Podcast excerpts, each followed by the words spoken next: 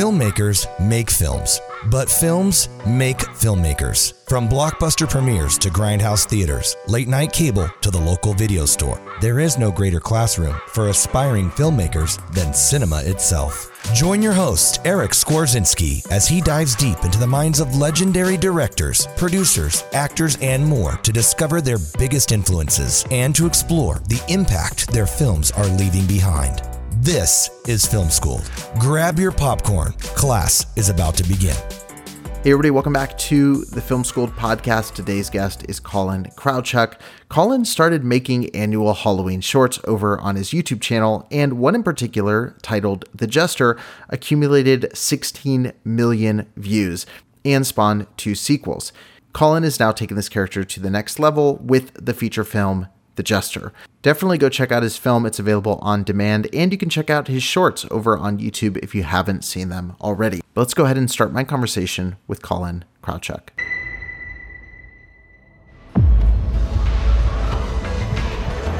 There it is.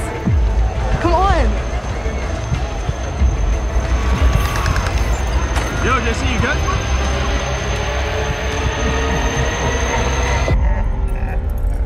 Trick or treat.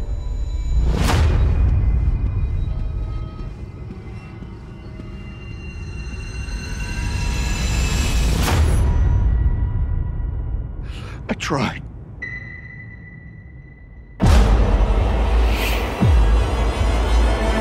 Wait, wait, please.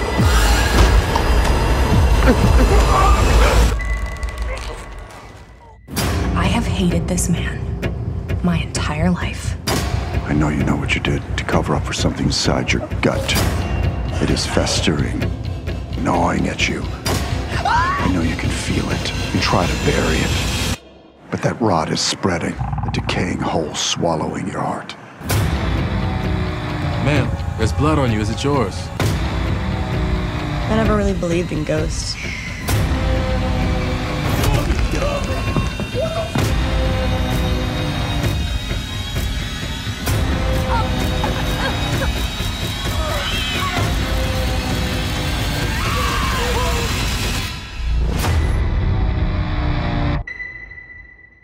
You really blew up on YouTube um, first thing. That was kind of like the the start of all of this.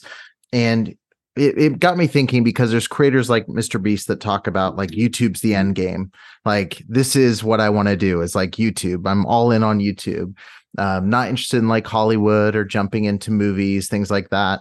For you, when you got started creating, what was your end game? Hmm. I don't think YouTube was the end game. I think YouTube was a venue, a platform for us to just kind of get our stuff out there to whoever wanted to see it. Um, as far as end game, it would be, I think, to make a feature film. Um, I don't think we thought it was realistic. I don't think thought it was a, a a realistic thing, but it was like if somebody were to ask, it would be like, well, yeah, obviously we want to make movies. Like that's that's what we want to do. Sure. You know, you graduate film school and you have that question of, well, now what? Like, what do we what do we do? And Right. some people went into the like the corporate world. Some people went into you know videography and things like that. And we just kind of we really just wanted to do our own thing, and we wanted to feel like we were making things that we really wanted to make. And we didn't really know what was going to happen. We just knew that, you know, if we're not making things that we want to be making, then what is the point of putting yourself through all that? Right, right, exactly. Well, well, talk to me about like first diving into the concept, you know, that eventually would lead to a feature, but sitting down to do the jester for the first time and approaching that first, what was the inspiration for it? Um, and then what was the process of like sitting down to work through it? Was it something you expected no one to see, but it's something to kind of get keep yourself in motion? Was it something that you're like, let's engineer this to you know go viral the way it did? Um, how much strategy was going into that initial concept? the same amount of strategy as all of our previous things, which was zero strategy.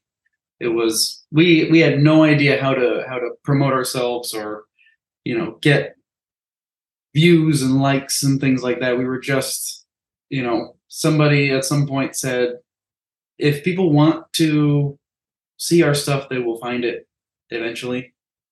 And as far as making the jester shorts, it's funny. I love this question because I I so want to have like a really inspirational answer, but there hmm. it isn't one. It was a we we it was like our annual tradition um, to make a horror short film every October, and you know we'd say, yeah, let's make a horror short on like October twenty fifth, and then be surprised when it doesn't come out in time for Halloween. But right. uh, we had done uh, something called Creep, which was you know guy in a mask essentially, and crazy guy in a mask with a baseball bat. And then we did something called On My Way, which was way more ambitious than anything we've mm-hmm. really attempted since, which was our our attempt at like the fake one shot short yeah. film. And uh it, it was back when you were young and dumb, too dumb to know that that how hard that would be.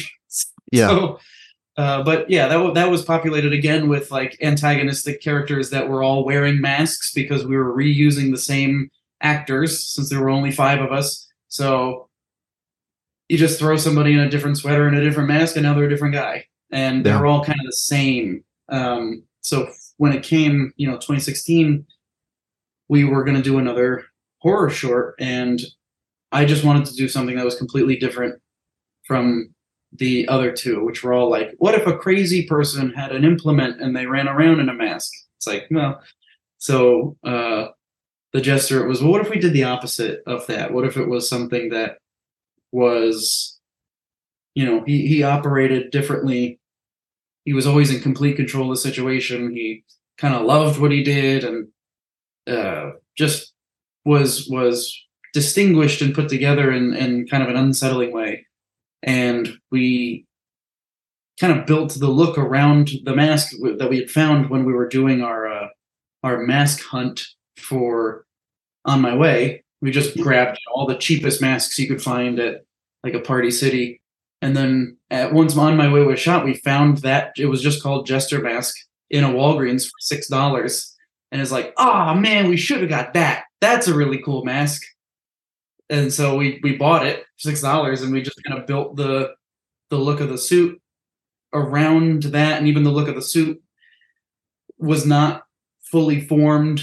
It was something that we found you know because we went to a a uh, spirit halloween and they had those like bright orange suits on the clearance rack. So we saved yeah. a lot of money. But the right. the, i didn't like the fact that it was so orange and the uh uh, guy who was working at the store did like the laziest sales pitch where I was like, Do you have anything else that's like not so bright and orange? And he was like, Nah, but uh, you know, orange is like Halloween. And I was like, That's a good point. I'll that's take true. it. Yeah. so we, yeah, and, and that's part of the when you look at the jester in the shorts and in the the feature, he's all kind of dirty and dinged up. Right. And that was our attempt to break up a lot of that orange and not make it look so bright and so like it came off a rack at a at a Halloween store. Just make him look. It helps to give him texture and make him look a little dingy and lived in, and he looks normal from a distance, and then you get close, and it's like, oh, something's a little little off about this guy. Right, right. Well, it is. I you mentioned like wanting to give this inspirational answer. It is something that's that's funny. Is like it is a really inspiring thing, I think, to see one that you've done a couple of these and, you know, had some success, but then like you have this one that's just like the others. It's like we're just going to go do this act and hope, right. you know, basically hope that we can finish something. And then yeah. to have it actually gain traction is really cool. And then beyond that, of course, which we'll get into in a minute, getting into an actual feature film deal, like that's like the dream, right? You know, like sitting down yeah. to do it. So talk to me about putting out the Jester short and what was the time frame from like hitting publish to like watching that bell curve go oh now we have 16 million views on this video like um what was that like and how quickly did it take to gain that kind of traction it was weird because uh like I said, on my way was kind of the thing that we were like, oh, this is going to get noticed because it's like wild what we're attempting to do, and that one even got uh, talked about on on like Film Riot's channel. Right I thought Wow. that was going to be the thing that that uh, I don't know got us some bit of notice, and then we just put out the Jester, which was just as scrappy of a production as anything else that we had done. There was nothing like profoundly different in our process of going to clearance racks and things like that to make a, a short film, and for some reason it just the views kept climbing and then you check back two weeks later and, and suddenly it's up to you know 250,000 you're like where'd that come from? And then two weeks late like the the it would it would kind of plateau and then a little while later it would shoot back up. So it kind of kept hitting these like these rises where i guess some part of the magic youtube algor- algorithm would scoop it up and i don't know it just combination of the right showing it to the right people with the right thumbnail. And Right. uh it, yeah it, it it ballooned up incredibly fast that once it hit a million Hmm. and then it's just been kind of occasionally it'll just hit those bumps it'll just Yeah. keep going up it's Yeah. like the slowest viral video of all time Right. Well, now there's a, a couple of them that you've done for YouTube, and you've, you know, they have all done very well. Um, I know you didn't go into it with the plan for that to be the case. Like when you start seeing those numbers, was that the moment you go, now let's start putting together a pitch to put this out there? Now do we create a plan? Or was it like, okay, let's do something else and see if that works? Like, did it kick in instantly, like, oh, we need to double down and keep keep pushing these out? yeah that the latter for sure uh we should have done the we should build a pitch for this just in case anything happens but uh we did not we definitely talked about it we talked about it a lot and it's it's hard not to when you when you Mhm. see those numbers and you get all these people talking about it on the internet. And uh among a lot of that discourse is these guys should make the jester a feature film. These guys should turn into a netflix series or whatever. And so you know that that you'll just ask each other what would that be like if we were to do that? Like Right. what would that look like?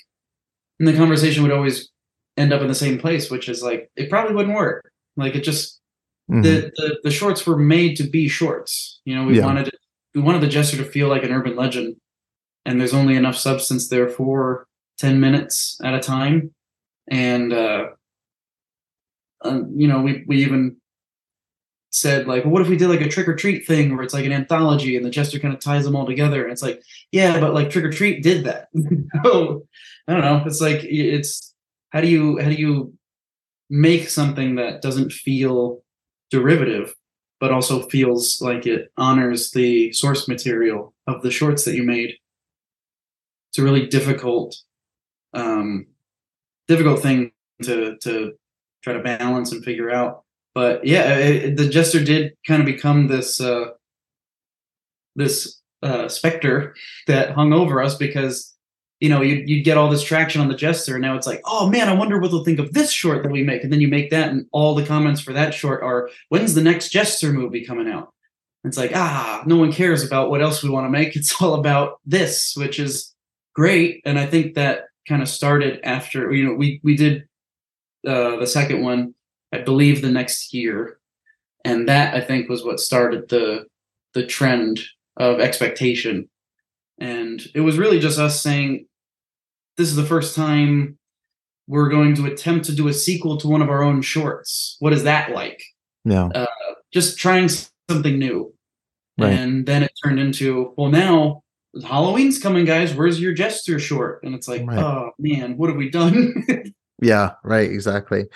Um, well, how how did the transition happen then from, you know, like you said, the slowest viral video ever? Like you go from 2016 to now. Obviously, it's still potent. There's still people checking it out. To then now it's 2023. We're talking because you've got a legitimate feature film that's being distributed, which you know, with I saw your post the other day, like with an actual budget and like people who actually know what they're doing, and like all of these, all of these things, like how did that actually come to fruition and like was it someone reaching out to you saying like it's time like you should be doing this? Was it something where you did start shopping around to different people? Like what was kind of that that process like? Um luckily somebody reached out to us because we've never been good at that shopping around thing. Right. and even then you know after the first jester came out in the in those years in between now and then we i did get contacted on social media by a couple people who i had a few conversations with and they were all the kind of like you know i'm a i'm a real producer and you know i i i uh, have a standing dinner with robert downey jr once a week and all these things and you look them up and there's no information on this person. It's like Right. "Mm, i don't know about this. Uh and then i did get contacted by uh, patrick Ewald, who is the the head of epic pictures and you know he was saying i'm a real guy. You can look me up and i want to see if you're interested in turning the jester into a feature film and you would be the director and you can write it if you'd like and bring the guy who played the jester too because he's great. Wow. And it's yeah it's it's like a you always hope to get that call and then when you do get it it's like okay but like who is this right right what's going on here and then when you find Sure. out it's real it's like this is actually terrifying this Hmm. is uh suddenly i don't know this this choice is put in front of you that you always wanted and you thought you'd be ready for and then when it when it actually comes it is a little more intimidating than you expected and Right. uh but you know i told myself if you don't say yes to this you're going to regret it Hmm. so yeah. Yeah. Yeah. Well you, you mentioned the freedom to kind of i mean stay on as director stay on as writer like bring in basically you know not given financially a blank check i'm sure but given the chance to you know bring along people who had been involved in the shorts and carry over a lot of that creative energy um which one i think is super noble to do that because i think some people get that call and then go like screw everybody that's been making shorts Yeah. with me. I'm going to go you know run off and do my thing. I think that's cool. On the flip side though like i mentioned you said i get to work with people who actually know what they're doing. I have access to a pool of people that I've never would have had access to through my network. Um did you have any tough decisions as far as you know maybe i should recast somebody or maybe i should bring in you know what do i have access to? Should we audition some people or was it just like that's not an option? Like we got to keep all the same people. Yeah. Um, Mike, who plays the jester, was the only. Um, like carryover kind of he was yeah he was the only carryover from the the shorts and the people that I normally work with here in Florida, but he also was the only one that. I mean, I probably, if I really wanted to, could have said, "Who do you have that could play the jester?" Mhm. and Yeah. could have could have changed that but there was no way like i wasn't gonna but it's like in in i don't know to me it, it it's kind of fruitless to try to figure out why the shorts became so popular. Right. Because then you might decide on something that actually isn't the Hmm. the reason. You know we, we- we see it in in filmmakers all the time where a movie comes out if it's the first one in a, in a franchise that they end up creating or the, the their first film and it's like oh man this was good it was almost great Mhm. and I can't wait to see what they do next. And then what they do next kind of accentuates all the issues that were with the first one. And it's like, oh, I guess they didn't know what made the first one great, and they kind of went in a different direction or whatever. And it's like I don't I don't want to change anything about the Jester from the shorts. I don't want to change the actor because maybe maybe it's Mike. Maybe he's the reason that Hmm. people love that character so much. So as much as I could keep the same um, from the short films, I, I desperately wanted to, and Yeah. yeah, I I also needed to. I knew I needed to surround myself with people who had the experience that none of us uh, making the shorts really had. Like, I, it couldn't be us five guys who always make the stuff going then to make a, a feature film because we would be completely out of our depth. So I needed right.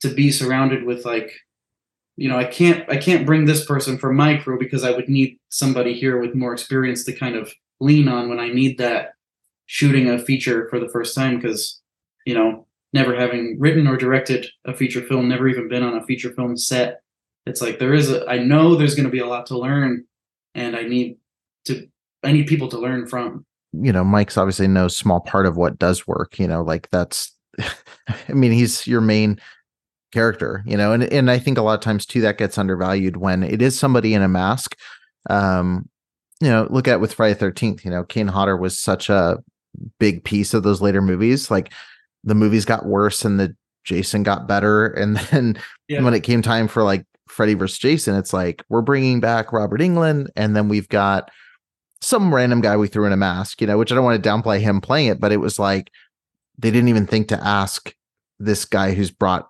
the character to life. You know, there's somebody underneath that performing.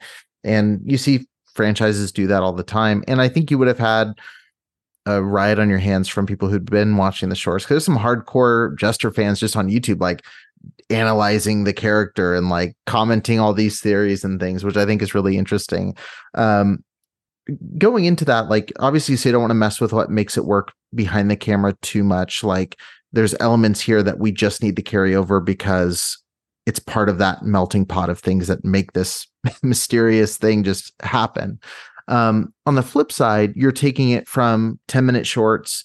So you've got like a combined maybe 30 minutes of material so far. Like, right.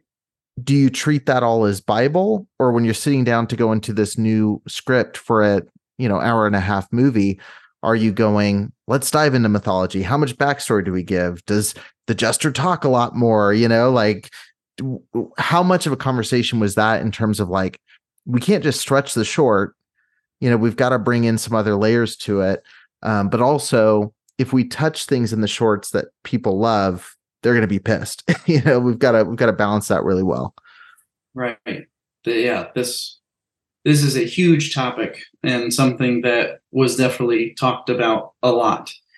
That version that you're talking about the the mythology and the lore and everything it was something that i was uh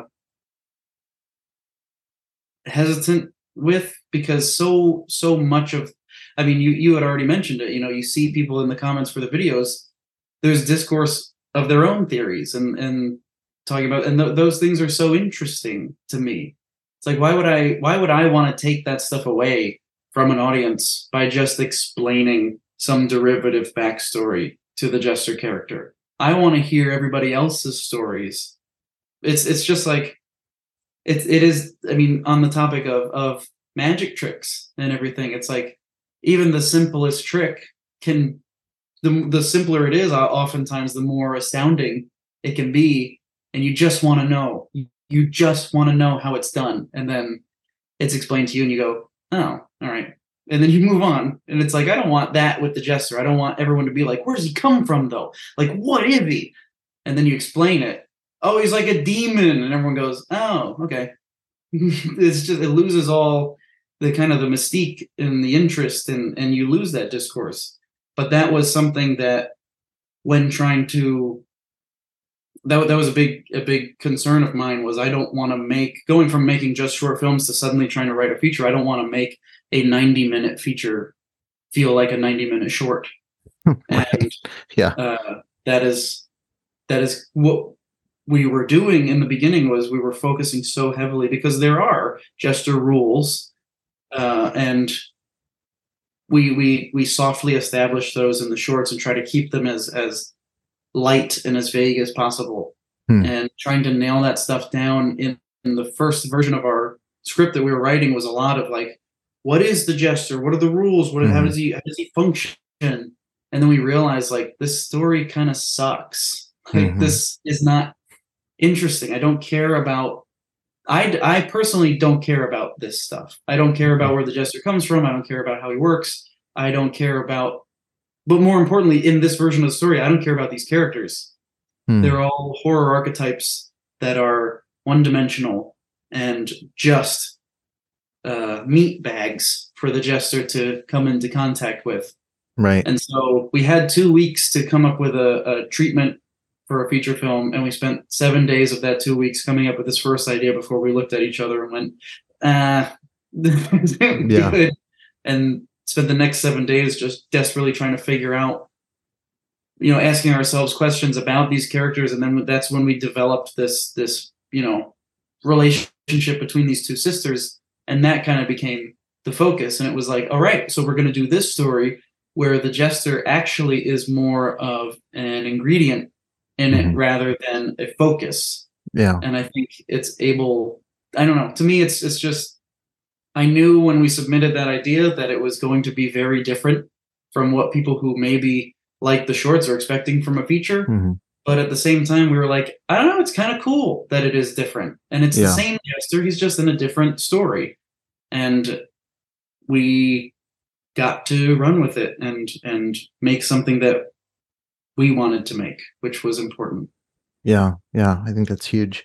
Uh, you you mentioned some of the rules that you had, and I think I can infer some from watching the shorts. But if you had to give like a couple of those rules that were like, we cannot break this, you know, like they notoriously like on Smallville were like, Superman does not fly in this show. Like we're not doing that. We're not doing. It was no flights, no tights. Like that was their rule. Like no costume, no flying in the show, which they kind of loosely broke later on. But for for you what were those like non-negotiable like maybe top three things where you're like the jester does not do these things. Like no matter what we do with the script no matter if he is a demon or a magician that turned into something or whatever that is like we're not doing these three things. Oh, that's really interesting.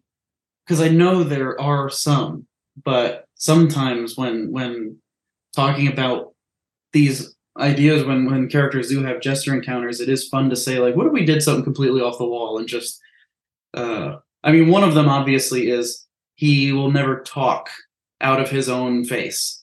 We did do something I thought was interesting in the the feature where the jester does kind of communicate in a in a different way that was was something new from anything he's done in the shorts, and I really like that scene. But uh, yeah, he, you're never gonna hear like this coming from behind the mask or like Right. some kind of demon voice that people. Yeah. It's just that's not gonna happen.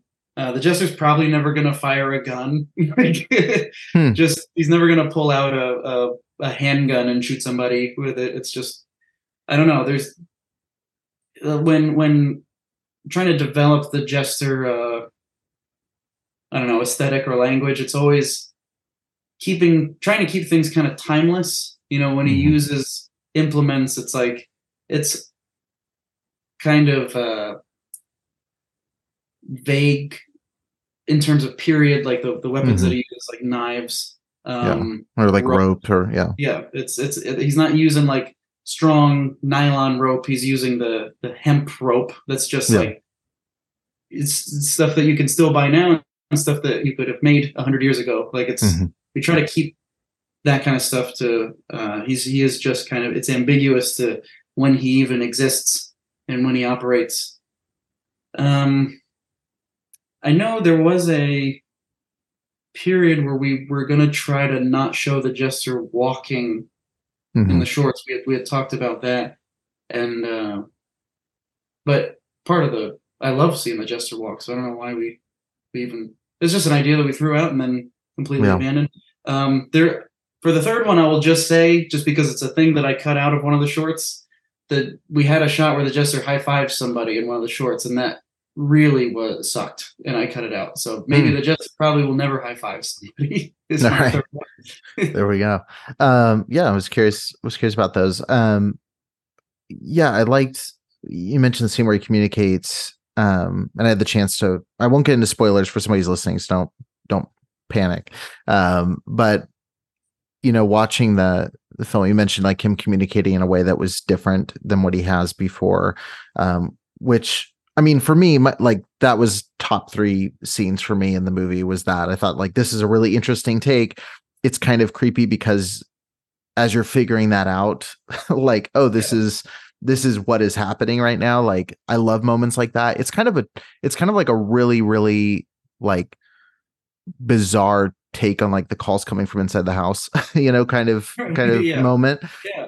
um i love that opening scene um on the bridge like for me that really it was where i was like okay this is like uh, this is a movie you know like it, it was like that a, very harry styles moment. It's a movie it feels like a movie but i love that moment and i think what's so important especially is like you have um you have that performer like really selling that phone conversation and then you mentioned like not showing the jester walk but like him kind of like segueing it le- lessens the impact but kind of segueing into the shot you know just kind of hovering in i think was really cool.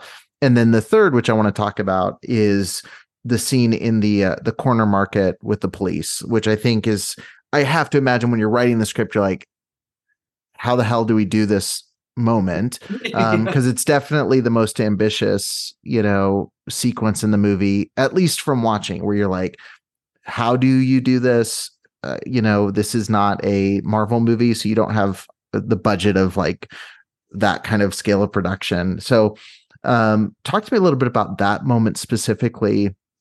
Um and and for my own curiosity how did you do the him hovering into scenes? Was he like just on a little dolly track or was he on a segway? And i do think we should see the jester on a segway anyway. Like i think that would be a good rule to to throw out there. Like he segues everywhere but yeah that's the that's the fun thing about the jester you can just could be anything uh, yeah we've wanted him to drive a, a, a, mustang backwards into a scene before hmm. it just whatever whatever the jester is allowed to be weird like he's yeah. required to be weird so i love that kind of stuff and uh for the for him kind of hovering into a couple of the shots yeah we had i believe it was 16 feet of dolly track hmm.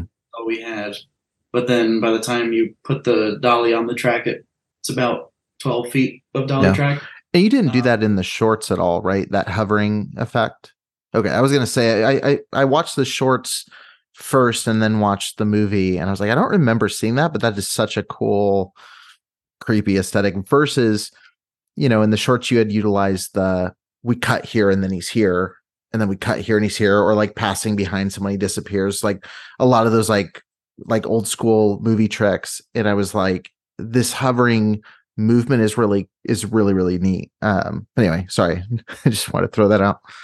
Yeah, I mean, it, it was, and we, we tried to implement it in certain parts of the story where uh, characters are feeling a certain way, so that the way that it's framed, the jester is kind of growing. Mm-hmm. It, it, has less of a growing effect. I feel like if you see him walking, but if you see him floating, is just kind of scaling up in frame while these yeah. characters feelings, those those uh, negative feelings that they're experiencing, are also growing within them. But the the dolly was I don't know if Mike stood on the dolly since Mike is a tall guy, but also the dolly is a couple inches raised above the ground, he would have been just out of the out of the frame. So anytime you see him on that dolly in the feature, he's sitting on a box mm-hmm. and just acting like he's standing because he needs to match the the same height that he would have been had he been standing. So he's sitting while uh, I think two or three crew members are pulling him on a rope slowly with the dolly. And yeah, that that's a thing that you have to when you're making something at this level that you have to stand by because it takes time to set up dolly tracks and we're not right. we're not setting those tracks up for anything else. Right. We just can't there's there's there's no time making this and uh you have to say like okay we're doing this are we doing this shot, the the dolly shot? And you go, yes, yeah. yes, we are. I'm I'm I'm uh, sealing that right now. We're hmm. we're committing to it, and we're going to set up the tracks, and we're going to eat as much time as it takes to get this shot of the jester just kind of floating up uh, a little bit in the background. so yeah, yeah, yeah, balancing the um, you know what it's worth with how much time and money it's going to because time is money. How much right. resources you're to suck up. Yeah, was that similar for that police station sequence? Because I have to imagine that was not a quick time to shoot. I mean, maybe it was, but um, in that sequence, there's a lot of like trickery in camera and like moving around and like costume things and all that.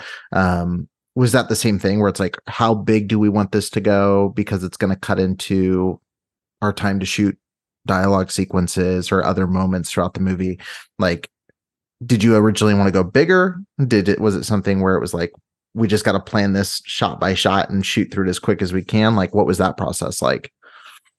That was something that was shot in the last uh, couple days of production. So by then we knew um, kind of what our faults were in like how we were operating and what needed to change. And this uh, corner market scene was very intimidating to us because we were like you know if things have been going well as well as they've been going this corner market scene is going to be a disaster to shoot.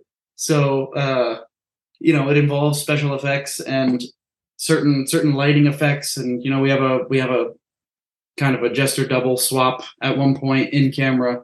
That was a that was a very specifically planned shot. And then everything once the the action starts essentially in that scene um you know I, I i made a shot list for every single scene in the movie up until this scene. And i just realized like the shot list at this level where we're trying to move as fast as possible uh, sometimes was holding us back Hmm. because we would shoot things with the intention of getting these other shots later. And then since those shots weren't essential later, they would have to be cut because we would just be running out of time.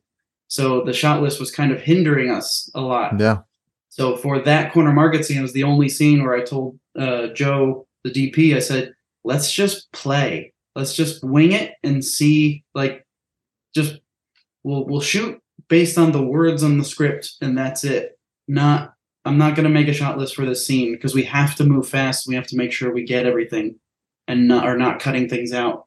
So yeah, I did.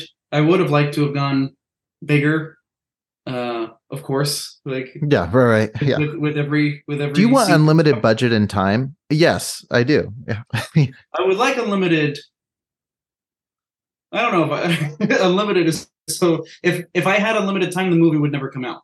I sure think that uh, Good a lot point. of- a lot of directors would probably say that is there. There would always be something. You oh, we could just go back and we could we could change this thing and we could add in something here. Oh, why don't we reshoot this whole scene? Like there'd always be something to change, and your movie would just never come out. And if it did, it would look completely different from what you originally intended.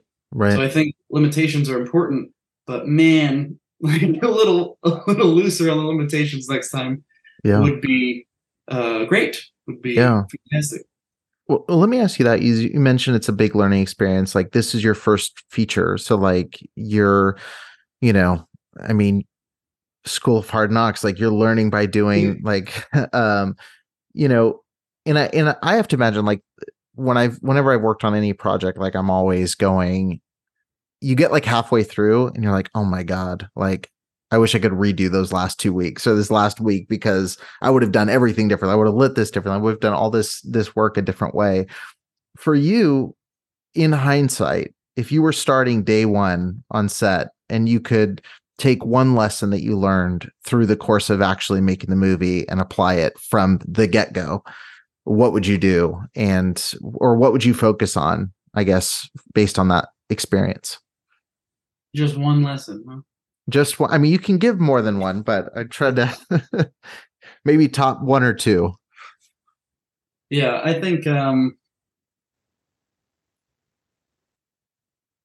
communication is always going to be the number one thing in any job, not just Right. directing, not just filmmaking, but any aspect of your life probably could be improved with better communication. Right. So, um, I mean, I, I, I knew that going into this, but I still think it could have been clear. I, I, I, like, don't be afraid of redundancy in communication. Hmm. Just making sure that everybody's on the same page. Everybody knows what is coming next, and everybody knows where we're all going to be headed and what we're all going to be focused on, because that just makes everything so much more efficient rather hmm. than people asking what's next, people Yeah. waiting around being told for what's next. I think it's just better to take the time and and and don't worry if it feels like you're I don't know. It, it might feel like you're. Oh, everybody knows what they're doing. It's like no, Mm, we can all like there. There is a safety in making sure that everybody is on the same page and everybody knows what we're all trying to do. Yeah. And you don't want um seven different people thinking we're making seven different movies. Yeah. Well, I want to dig just a hair deeper into that because this is something that's come up in a lot of conversations with everyone I've talked to, whether they're in makeup departments, whether they're directing, comes up with directors a lot, um, cinematographers, like everybody has their own unique talents and skills. And, you know, you're working with some people who have done several feature films, you know, or Yeah. or know this world. And and then you've got you're obviously were hired for a reason because you Yeah. eyeballed something that worked. And I'm always fascinated by filmmaking is so collaborative, but also everybody in their own way is a bit of an auteur where it's like I do my thing really well.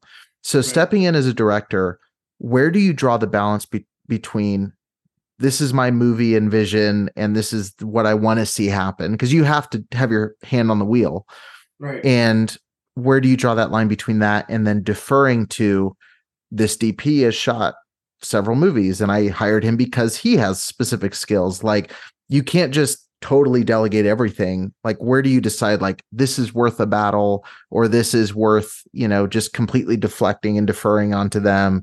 Like how do you draw that that balance? Yeah, that's a it's a great question and a great. Uh, it, it, it's it's something that I thought about a lot uh, when working on this. Is you know what it, it it you start to think about like what is my job exactly here? Yeah. You know, especially going from making short films where you kind of wear every hat. You know, Yeah. if you're five guys making a short, you're not just the director. Yeah. So um, having all these people on set who now are responsible for their own departments and their own positions, it's a it's a definitely a change that you you have to adjust to. But I think a big part of the job, in my own probably limited understanding of the job currently, is uh, directors are are kind of managers of tone in the Mhm. movie. They're the ones who have to keep the big picture in mind. And absolutely, I think it's important. Like you said, it's it's it's a infinitely collaborative process. And if you're the type of person to say, no, we're doing things my way, and my way is the only way, you're going to lose out on a lot of great Yeah. insight and input from all those people that you are surrounded by. You know, your DP might have a great idea for something, and you're going to say, it wasn't my idea, so we're not doing it. And it's like, you're losing out on that stuff, though. Just to, for what? To claim everything is yours? Like it just, Right. but then the complete opposite end of that spectrum if you're somebody who allows everybody to contribute an idea and you say yes to everything then it's going to feel like 20 different people made your movie mm, Right. and there is no kind of cohesion to that so i think that's kind of the director's responsibility or a big part of their responsibility is filtering that stuff out and knowing where that boundary is and saying like that's a great idea because i understand what the big picture is and i Yeah. know that idea is in service of the bigger picture and knowing when to say no because that feels like a cool idea to do something right now Yeah. but it kind of conflicts with the surrounding elements in the movie like high so- fiving the jester, which we never do. which is rule number three apparently Right, right. Um, yeah it's it is finding finding that that balance is tricky but it is um it isn't it, it sounds simple but it's not it's it's knowing what you want and knowing knowing what you want can mean you know I, I i know what i want this movie to be and i know what i don't want this movie to be and trying to figure out well what is going to get me the movie that i want? And also um knowing when you don't know.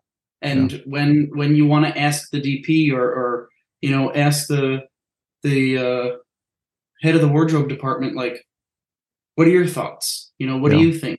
And l- allow them to because because Kathleen, the the head of wardrobe, she came up with some really great creative and and they, they, they were creative choices that were inspired by who the actual characters were Mhm. and i wouldn't have been able to come up with that stuff by myself and so the fact that she was there to come up with that stuff was a huge help but also you as the director have to know when that idea is in service of the big picture or if that idea is just a cool idea in the moment and Yeah. when to kind of navigate that that stuff and maybe maybe it's a cool idea that you can alter to fit. What's going on but it's a it's a tricky thing that i think you're always going to kind of be figuring out Yeah, love that. Well, I want to ask you some questions. I ask everybody that comes on the show, uh, but first I have to ask, um, and you know, give us the scoop here. Um, if you were to do a sequel to the movie, and I know you've just got done making the movie, so you're going, "Oh God!" The idea of rolling right into another. But if you were to do a a sequel to the movie, one, would you want to? And then two, like, you know, if you were given a bit more time, a bit more money, could expand on the the story and dive a little bit deeper into this this uh this series and this character. Do you have any idea where you would take it? Yeah, I think. Uh, well, to answer the first part of the question, I think for me, I I would want a second chance. You know, and I think uh, if I were to do another Jester film, it would allow for that. There are there there is more to tell, and that's that's also a a, a thing when trying to think about sequels is is it worth it? You know, is is it Mhm. worth bringing any of these characters back? What more do we have to say? You know, it, is this just going to be something other than a retread of things we've already seen? Sure. They're, they're all all all questions you have to consider, but I don't know. I think I think a lot of directors would probably like second chances at Yeah, things right. they've made, and uh, yeah, the the more time, a little little more resources. I think I think um, I just I I ended up really loving these characters that we made, and I think integrating them, integrating their story with the jester better is something that I would definitely like to kind of challenge with a, a another film.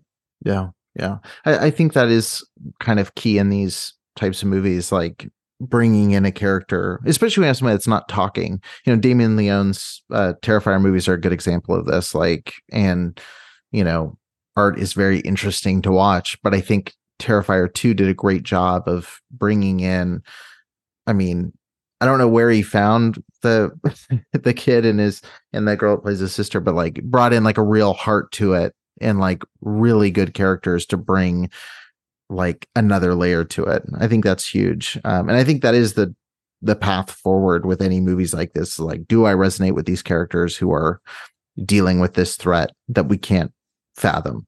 Um, Right.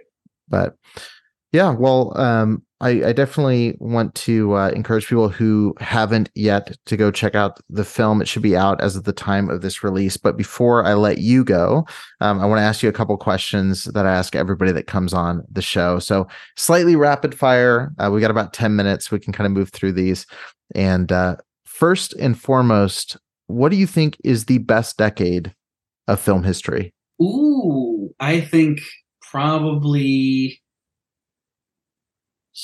1975 to 1985 is probably the best. Is, is my decade allowed to cross Yes. That- I was going to say you're a man after my own heart because I came up with a theory literally as I was asking this question to people and thinking about my answer. I always go, it's half decades because I feel like every Yeah. half decade reacts to the last half of the decade. And Yeah. so it's kind of why like 2000 to 2005 feels so grungy and nasty. And then like 2006 onward is like a lot lighter. Same with 90s, like going from Pulp Fiction and like Scream. And then like by the end of it, it's like PG 13, very glossy movies, you know? Yeah. Um, so yeah, I love half decades. That's that's great. Um, who do you think is the most underrated artist working today? This can be, you know, filmmaker, actor, any anybody you want to mention here? Oh man, underrated artist. Hmm.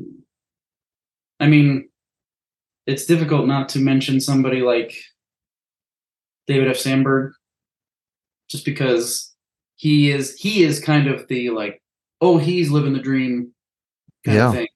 And I would love to see what he could do outside of a franchise.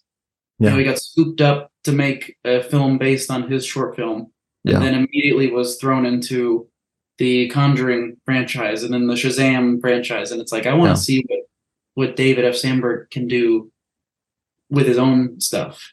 Yeah, I forgot he was in the he got involved in the Conjuring franchise after Lights Out. That's really interesting. I, for- I forgot about that. Annabelle Creation, I think, is Yeah. what he, what he made. Yeah, yeah, definitely. Um, what is a movie that people would be surprised to know that you enjoy? I mean, I love like the 2004 Van Helsing movie.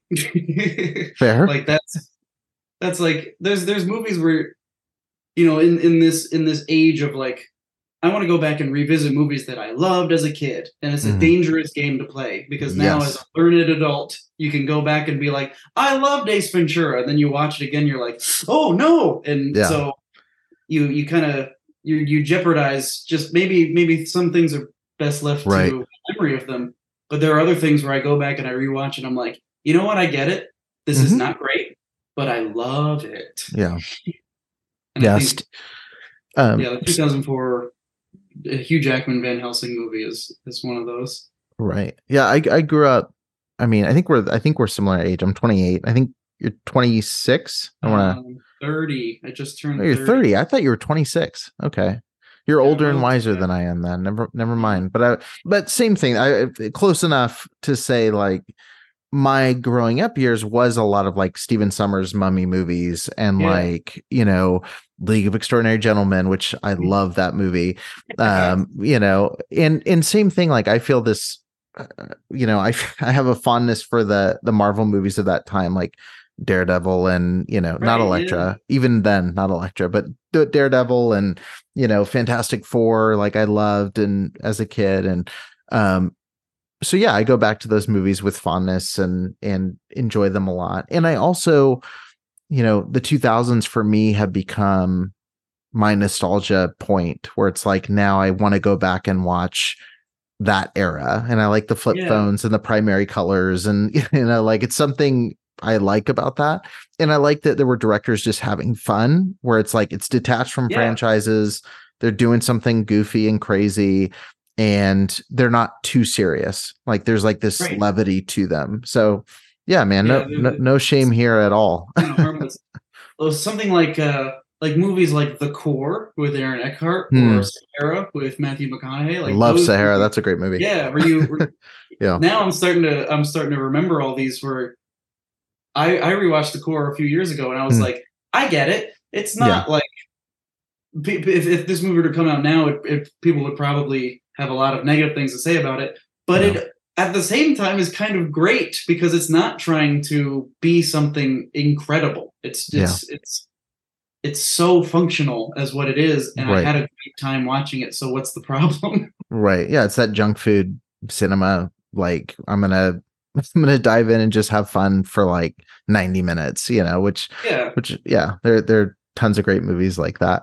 the Um movie cares about its characters, and what more could you ask for? exactly. Agreed. Um tying into this because we're talking about movies that we we love. Um if you were given the green light to remake any film, your next project has to be a remake. What movie are you picking to remake and why? I recently thought about this because I I love the 1933 Invisible Man movie. Yeah. I think out of the like main Universal classic monsters, the Invisible Man is the best. I don't care what anybody has to say. That movie is the best of the like, you know, if mm-hmm. we're looking at the original 31 Drac, 31 Frank, Yeah. 35 Wolfman, I think. 33 Invisible Man is the best. It's Yep. so fun. Um, and feels way ahead of its time. Like yeah, there's way, still way, stuff way. in that where you watch and you're like, man, I don't know how they did this. I mean, I do know how they did it. A lot of work is what it Yeah. was, but still, it's it's so impressive, and uh, like the the performance is great. Uh, Claude Rains as the Invisible Man. You never even see his face on screen, and he is magnetic. Yeah. And the the the look of him is so realized. And I know that that movie has already been made several times. I Yeah. recently, speaking of early two thousands uh, movies that we kind of love, even though they're not great, I uh, rewatched Hollow Man. I gotta check that out. It's still it's on my list. It's been sitting on my watch list forever. I gotta finally break down and watch it. Not the uh, even the tamest Paul Verhoeven movie is still way way more than any other person would be allowed to get away with, and uh, he does a really interesting take on remaking essentially the, the story of the Mhm. Invisible Man. And then, of course, there's Leigh Whannell's 2020 Yeah, Invisible which I thought was great. Totally different, but really, cool. really great um both have their i mean you know for all the the criticisms against hollow man both have their their uh merits that make it worthy of of retelling the story in kind of a new context and i would like to try to make an invisible man movie there's something about the time that those movies were made and the time they're set in i would love to see an invisible man movie set in the original period that it takes Yeah. place in. And uh I don't know, kind of kind of seeing what you could do with a lot of the same aesthetics. We're not trying to like obviously pull so far away from the original. We're trying to this is Yeah. a this is a, loving homage to the original, but also not trying to do necessarily a shot for shot remake. Just something like that. I, Yeah. I'm reminded of listening to myself ramble on about this. I'm reminded of uh, Peter Jackson when you hear him talk about King Kong. Yeah, That's the movie that that got him into wanting to make films, and you can feel that watching his 2005 Mm. yeah. King Kong. What an remake. underrated movie. I mean, what that I know. that again 2000s i've been thinking recently like 2000 to 2010 might be my favorite decade like the 70s is so easy to dive into because it's just like it's such a wild period but like there were so many good movies i mean lord of the rings i mean but but but king kong though is such a beautiful beautiful movie and is like one of the best remakes in terms of like it gives you the same feeling of the original, but you could also watch it back to back with the original, and it's its own Oh, yeah. movie entirely. Yeah. Um, I, I love that. It's like especially watching it back to back with the original, you see how much love there is for the original. I mean, you Right. could tell probably you could tell without ever having seen the original how much love there is for the source material. I mean, the movie's three hours long. Like you didn't want to lose any of it. But Right. the, uh, you see what he decided to pull and what he decided to change, and change in what ways once Mhm. you see them in close proximity to one another. And it just makes me appreciate what he did with that movie so much more. It's like, man, this guy got like a free pass to do what he wanted after Lord of the Rings yeah, and said, I'm going to make what I've always wanted to make, which is Yeah. King Kong again. And it's like, awesome, man. yeah, Great. I'm so happy for you. yeah. That's super cool. Um, which of your projects do you think is best representation of you as a creator? there is a project that is uh, one of my favorites and it's it's not what i expected but every time i rewatch it i'm like man this is good and it's uh we made a, like a halloween uh fan film i guess Hmm. and it was our first time trying to make something that like this is a straight up fan film we're not trying to do anything Yeah. different with the source material we're just we're, we're copping out and we're we're doing a fan film and um a lot of that short doesn't have Michael Myers in it at all. And that was something that we we decided when writing that was um I don't want people to want Michael to kill these characters. I want people to know that Michael Myers is not a guy you want to show up to your house. Like I feel like you, we were talking about the Friday the 13th series or you could say that that's the trajectory of a lot of those, you know, Nightmare on Elm Street, Halloween, where a lot of the characters were just fodder for the real draw, which was the villain. And it's like, but they are a villain though, and you should care about when they kill your heroes. And so we uh I, I tried really hard to make those characters as likable as possible in that short so that when Michael shows up, you don't want him to kill any of them. And that was actually a lot of the feedback we got from that short once we put it out was man i didn't even i didn't want michael to show up. I like these characters are the most likable characters in a halloween short film i've ever seen. And it was just so like validating to have a goal Yeah. before making this which was i want the characters in our horror short to be likable. Mhm. and then to get that feedback of they were likable. It was just uh i don't know it's something that we were tried to carry forward in um most of our our other projects Yeah. Um, last two questions. Uh, if you had to program a double feature with the Jester, and uh, what would you pick and why? What would be your your option for the double feature? i mean it's easy to say something like trick or treat you know Hmm. because it is the same it's it's so aesthetically seemingly the same it's like oh we're doing a halloween flavored watch through of something but i don't know i feel like uh maybe something like the jester is I don't know. For some reason, I thought about the movie Whiplash a lot when making the the Jester. Interesting. like, I, I think I think we were talking about color palettes and everything, Mm, yeah, and I, I see that. That was that was the movie that came to mind, where it's like it's not a horror movie, but it is horrifying and it is Yeah. dreadfully uncomfortable. it tiptoes. Yeah. yeah, it's it's. I I I love that movie a lot, and um, I don't think that would be a good pair with the Jester though, but. Uh, I don't know. You'd, you'd enjoy it though. I would enjoy. Yeah, but The Jester speaks once, and all he says is, "Are you rushing or dragging?" You know, like that's that's the only time he ever The Jester shows up to throw, throw a chair at a musician. Right. The, uh, Uh, I, I would probably pick a, a Mike Flanagan something. Just Hmm. I think I think that would probably pair well. And not to not to be so bold to say that the Jester is anywhere close in quality to any of his work, but it is definitely he is one part probably the biggest inspiration for Hmm. the type of film that we were trying to make. Awesome. Um, last question, no pressure, uh, but this could change someone's life. Uh, what's the best piece of advice you would give to an aspiring filmmaker who is listening to this? just make stuff. Don't give up. You you have to don't make stuff with the expectation that something like this is going to happen. You know, because we didn't we didn't have that expectation. I think the thing that that got us to where we are now is that we we love making movies, and I know it sounds like an obvious thing, what I'm saying, but Mike and I kind of coined our own little phrase that we use with one another when we sometimes interact with other local filmmakers is this person it becomes clear that this person doesn't want to make movies they want to have movies. They want to hmm. have movies that they could say that they've made without going through the process of making them.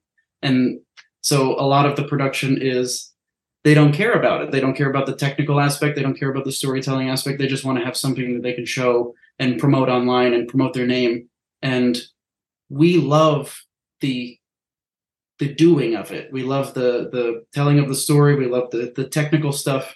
We love making movies. And I think, if I may be so bold to say, that I think that passion comes through in our work. And I think that the Jester wouldn't be uh, what it is in the the shorts if we if we didn't love that character before anybody else did. So before anybody can love your work, I think you have to. And um, if you're lucky, you know, things will fall into place. And if not, you will still be doing something that you love. No. Yeah. Love that advice. Love that advice. Well, thank you so much for taking the time to have this conversation. Uh, I know we could probably riff on uh, early 2000s cinema for another uh, another hour, it seems like. Oh, Uh, wish. but uh no I, re- I really appreciate it congratulations on landing a, a movie like it's it's absolutely great um and i think you're a, a testament to people really putting in the work and creating content you know and I, as much as i hate throwing out that word creating content and creating you know creating things that people can watch and consume and and turning into something that you know probably you never expected it sounds like from our conversation. So um yeah. really appreciate it. Look forward to what you're doing next. Look forward to seeing you keep doing bigger and better things. And uh you know just please come back on the show uh even when you land your your marvel franchise you know keep the absolutely. communication open. So. Thanks for listening to the Film School podcast. If you appreciated the content on the show, don't forget to leave a five star review and hit subscribe so you won't miss a single episode.